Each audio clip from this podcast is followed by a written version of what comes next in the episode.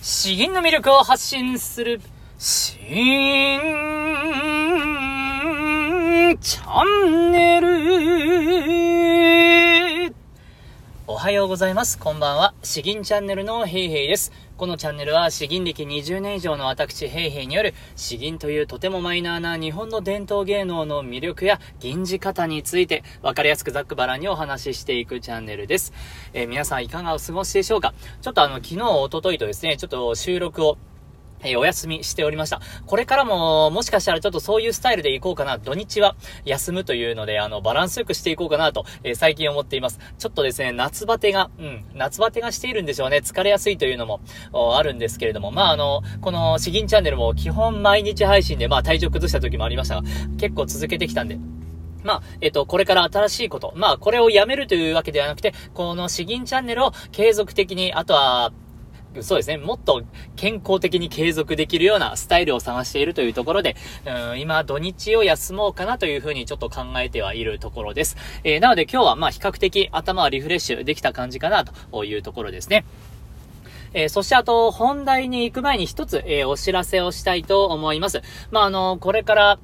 そう、えーお盆連休、夏連休に入って、えー行くと思います。まあ、あの、結構皆さん時間が持ちやすいかなと思いましたので、えー過去にですね、とても好評だった、詩吟の、えー無料公開アドバイスですね。えー詩吟の無料公開アドバイス。これを、えちょっとあの募集したいと思います。8月いっぱい募集して、え9月に、え私がアドバイスする動画を公開するという形でやろうと思っております。まあ、どんなものかというとですね、えっ、と、過去に何度かやったことあるんで、それの回数をちょっと概要欄に貼っておきますけれども、えまあ、やり方としては、えこの、メールアドレス先にですね、この詩吟を、詩吟をた、まあ、スマホで録音するのが一番わかりやすいと思うんですけど、スマートフォンで、えー詩吟を録音して、で、それを、このメールアドレス先にですね、私の、えー、へいへい詩吟だったかな？の、あと、gmail のところに、えー送ってもらうと。で、まあ、特にこういうところを教えてほしいですとか、こういうところが苦手なんですというのも、まあ、添えてもらえればいいんですけど、まあ、お願いしますというのだけで、えー音、音源だけをポンと私のメールの方に送ってもらえれば、それで OK です。なので、えーまあ、最短でいけばですね、えー3分ぐらいで吟じて、えー2、3分で私の方にメールを送るということで、もう5分で終わるという話ですね。まあ、あの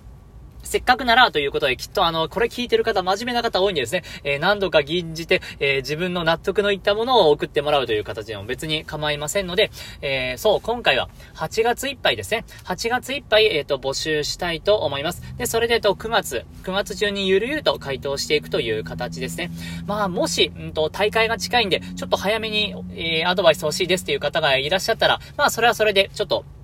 えー対応しようかなとは思うんですけれども、まあ私のスケジュールに合わせてですね、えーそんな感じで、8月中、8月いっぱい募集します。まあ、めちゃくちゃ人が集まった場合は、ちょっと私も配信でストップストップって言うと思うんですけど、まあ、基本的には、うんと、うん、来るものは拒まずという形で、えーまあ、私の継続できる範囲で、うん、えー来ていただければ、うん、対応しようかなと思います。どんぐらいなんでしょうね。えー僕の頭の中では5人来たらいい方かなとか、うん、まあ10人、10人はちょっとどうしようかなぐらいの感じですけれども、えー本当にまあ3、えー連休中にですね、えーどこかで、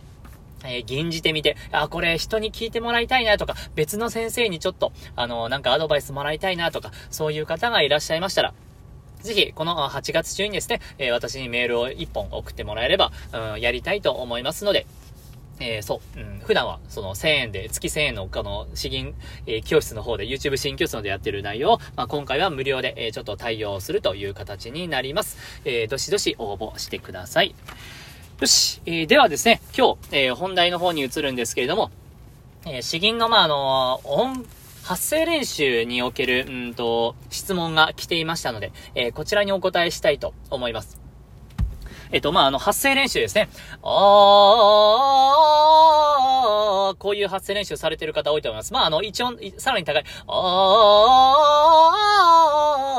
このパターンもあると思いますけれども、まあ、あの、この音階、そして、あーというのと、い、う、え、お、ん、そうですね。えーこれ、それぞれの母音で、えーこの今の音階をやるという発声練習。まあ、これをやる上でですね、えーまあ、あの、気をつけるべきポイント、注意するべきポイントはありませんかという質問をいただきましたので、え今日はそれに回答していきたいと思います。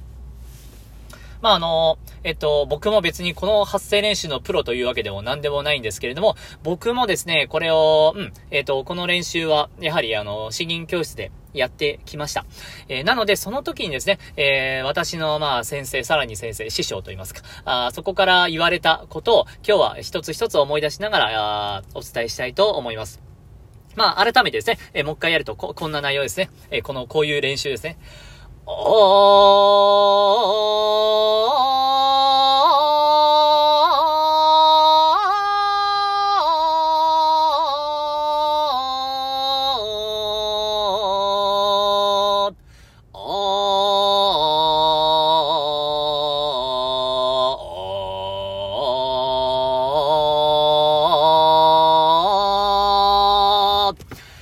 おー発声練習になります。これをまあ、母音の数だけやっていくということですね。えっと、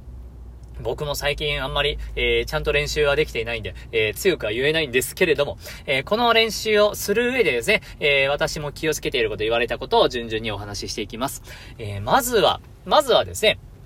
えまあ当たり前なんですけれども、えコンダクターと、うん、コンダクターと、えよく聞きながら、うん、やってくださいというのは、これはまあ当たり前の話ですね。え音音程を正しく取るということが必須になってくるので、えー、まあ、コンダクターの音をよく聞きながら、えー、自分の声と合わせていくということです。これですね、え、理想的な音の合い方っていうのは、自分の声が一瞬迷子になるような状態ですね。えー、コンダクターの音と自分の声が本当にピターッと一致するとですね、やはり音というものは波長なんで、その波長が綺麗に合うとですね、本当にあの、どっちの音だっけと、コンダクターの音だっけこれ自分の声だっけというように違いがわからなくなる時があります。できればですね、そういうのを目指すような、そういう心構えで、えー、やってもらうというのが大事ですね。それが一つ。えー、二つ目はですね、えー、できればこの発声練習ですら僕は録音しておいていいかなと思います。録音しておいて、えー、あれ、ここで音がずれたんだなとか、あそういうのを後から客観的に判断できるようにした方が良いです。意外とですね、これあのー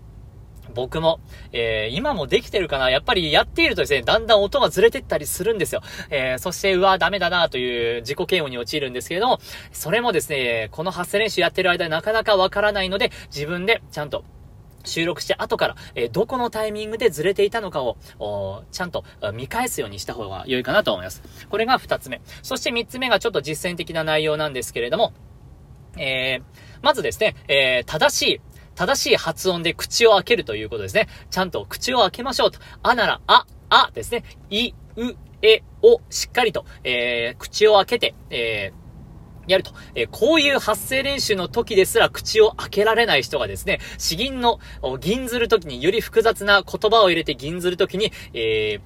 口が開くはずがないんですよ。なので、ほんとこういう時こそしっかりと口を開けて、えー、詩吟の発声をするときは口を開けるもんだというものをですね、自分の体に染み込ませる必要があります。えー、そう重ねていますけれども、こういう時にできないと銀ずる時とか本番とかですね、そういう時に口は開かないんですよ。えー、なので今やっているのが、むしろ本当に自分の器を広げるような形になりますので、しっかりと口を開ける。これが3つ目。そして4つ目がですね、開けた口、つまり、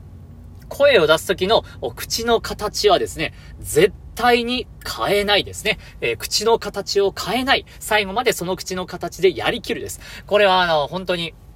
要注意ですね。僕もやってしまいがちですけれども、先生からですね、こういう発声練習するときに、えー、鏡の前でやると。もしくは手鏡、手鏡を自分の口に、自分の顔の前に置いてやってみろと。お前の口動いてるだろう。もしくはですね、お前の口ひしゃげているだろうとか、あ言われるんですよ。で、実際に見てみると、うわ、本当だってなるんですね。えー、自分では全く意識していないのに、口が歪んでいたり、もしくは途中で、えー、音の高さに合わせて口の形が変わっていたり、どんどん口がすぼまっていたりするんですよ。えー、なので、えー、ちゃんと口の形はもう変えないということ。これが4つ目ですね。で、えっと、5つ目は、5つ目は、音の、音の上がり下がりを、えー、階段のように明確に瞬間的に上げるですね。ガクンと、あー、あーとですね。えー、こうではなくて、この、もし、あー、とこういうやり方はダメですね。明確にカクンと上げる。瞬間的に短時間で、おーというふうに上げる形ですね。えー、これが5つ目。えー、あとは6つ目はですね、えー、あまりその、うんと、えぐらない、えぐらない方がいいかなと思います。えぐらない。けど、これはちょっと5つ目と、まあ難しいんでですね、え5つ目が最優先。で、6つ目が、あその次に意識することになります。あーと、こういう風にやるとですね、え音の変化を上げるたびにあの、もう無意識的にえぐるようになってしまうので、えぐるのはですね、意識的にできる、えー、スキル、表現技法だと思った方が良いです。なので、これを無意識にやってしまわないように、えー、こういうシンプルな発声練習の時は、もう、えぐらずにカクーンと上がるような、そういうのを意識すると良いです。これが6つ目ですね。えー、いっぱいありますね。えっと、7つ目は、7つ目はですね、えー、ビブラート入れないですね。ビブラートを入れない。声はまっすぐ出す。えー、本当にそれです。えー、これも一緒でですね、え緊張している場面、頭をいろいろ働かせる詩吟本番の時、こういう時こそですね、無意識に、え、このビブラートとかが出てしまうんですよ。なので一番シンプルなこの発声練習の時に声をまっすぐ出すということ、揺らさないでまっすぐ出すということを本当に、気をつけるというです。あーーとやると、え、正しい音程がもうわからなくなってしまうので、あーと、まっすぐまっすぐ、え、ちゃんと出すということですね。え、これが7つ目。あとは、なんだっけな。えー、8つ目は、8つ目はですね、え、ちゃんとお腹の空気をですね、もうこれでもかっていうぐらい使い切るんですね。えー、使い切る、一息で最後まで使い切るように、えー、やる方が良いです。えー、この、あー、あ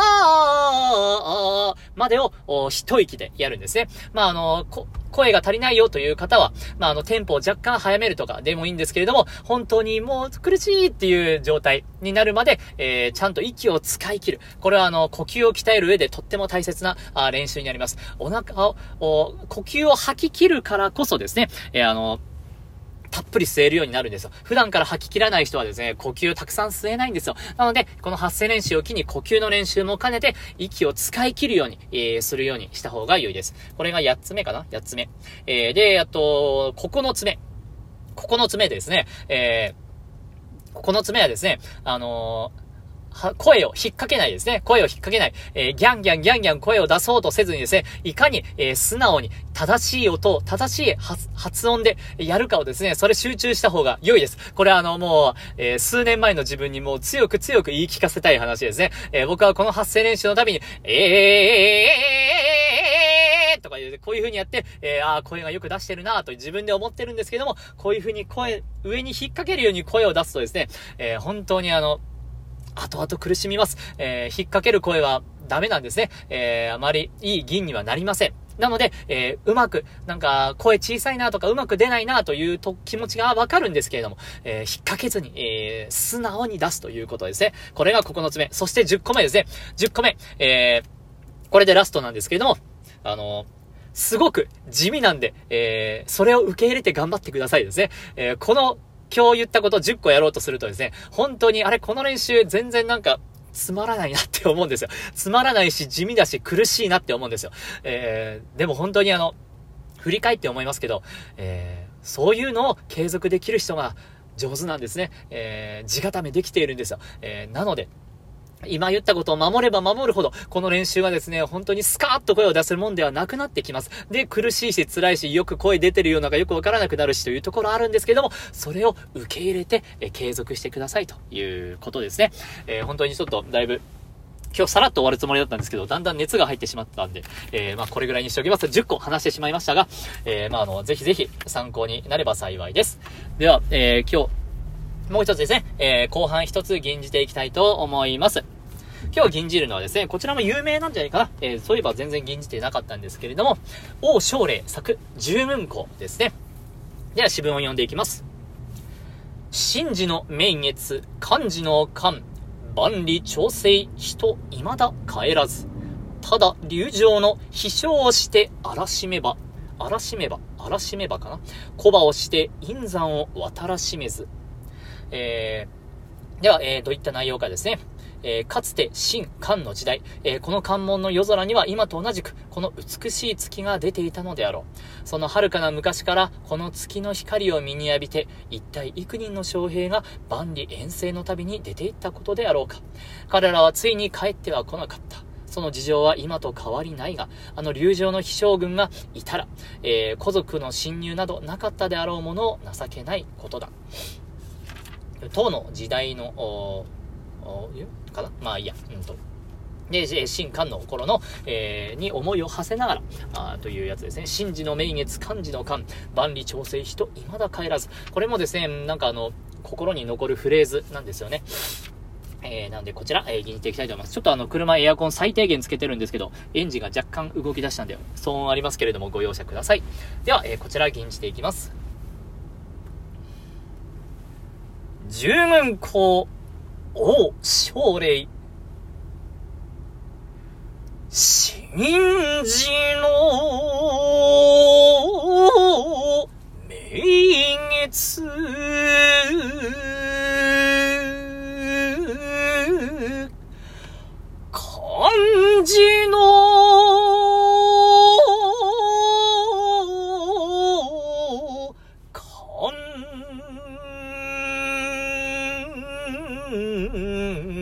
ボンディ、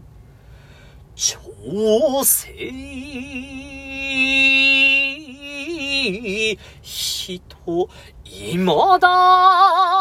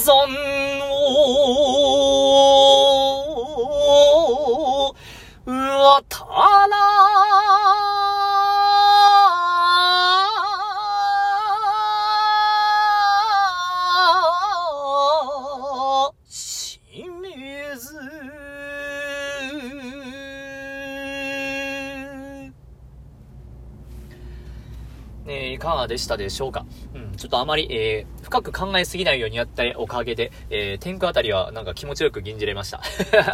えー、感想とかいただけたら嬉しいです。えー、では、あの、もう一度お知らせになりますけれども、えー、8月中ですね、8月中に、えー、私のメールアドレスの方にこの詩吟の音源を送っていただければ、この YouTube で私が直接アドバイスする形、まあ15分、20分ぐらいのアドバイスになりますけれども、えー、まああの、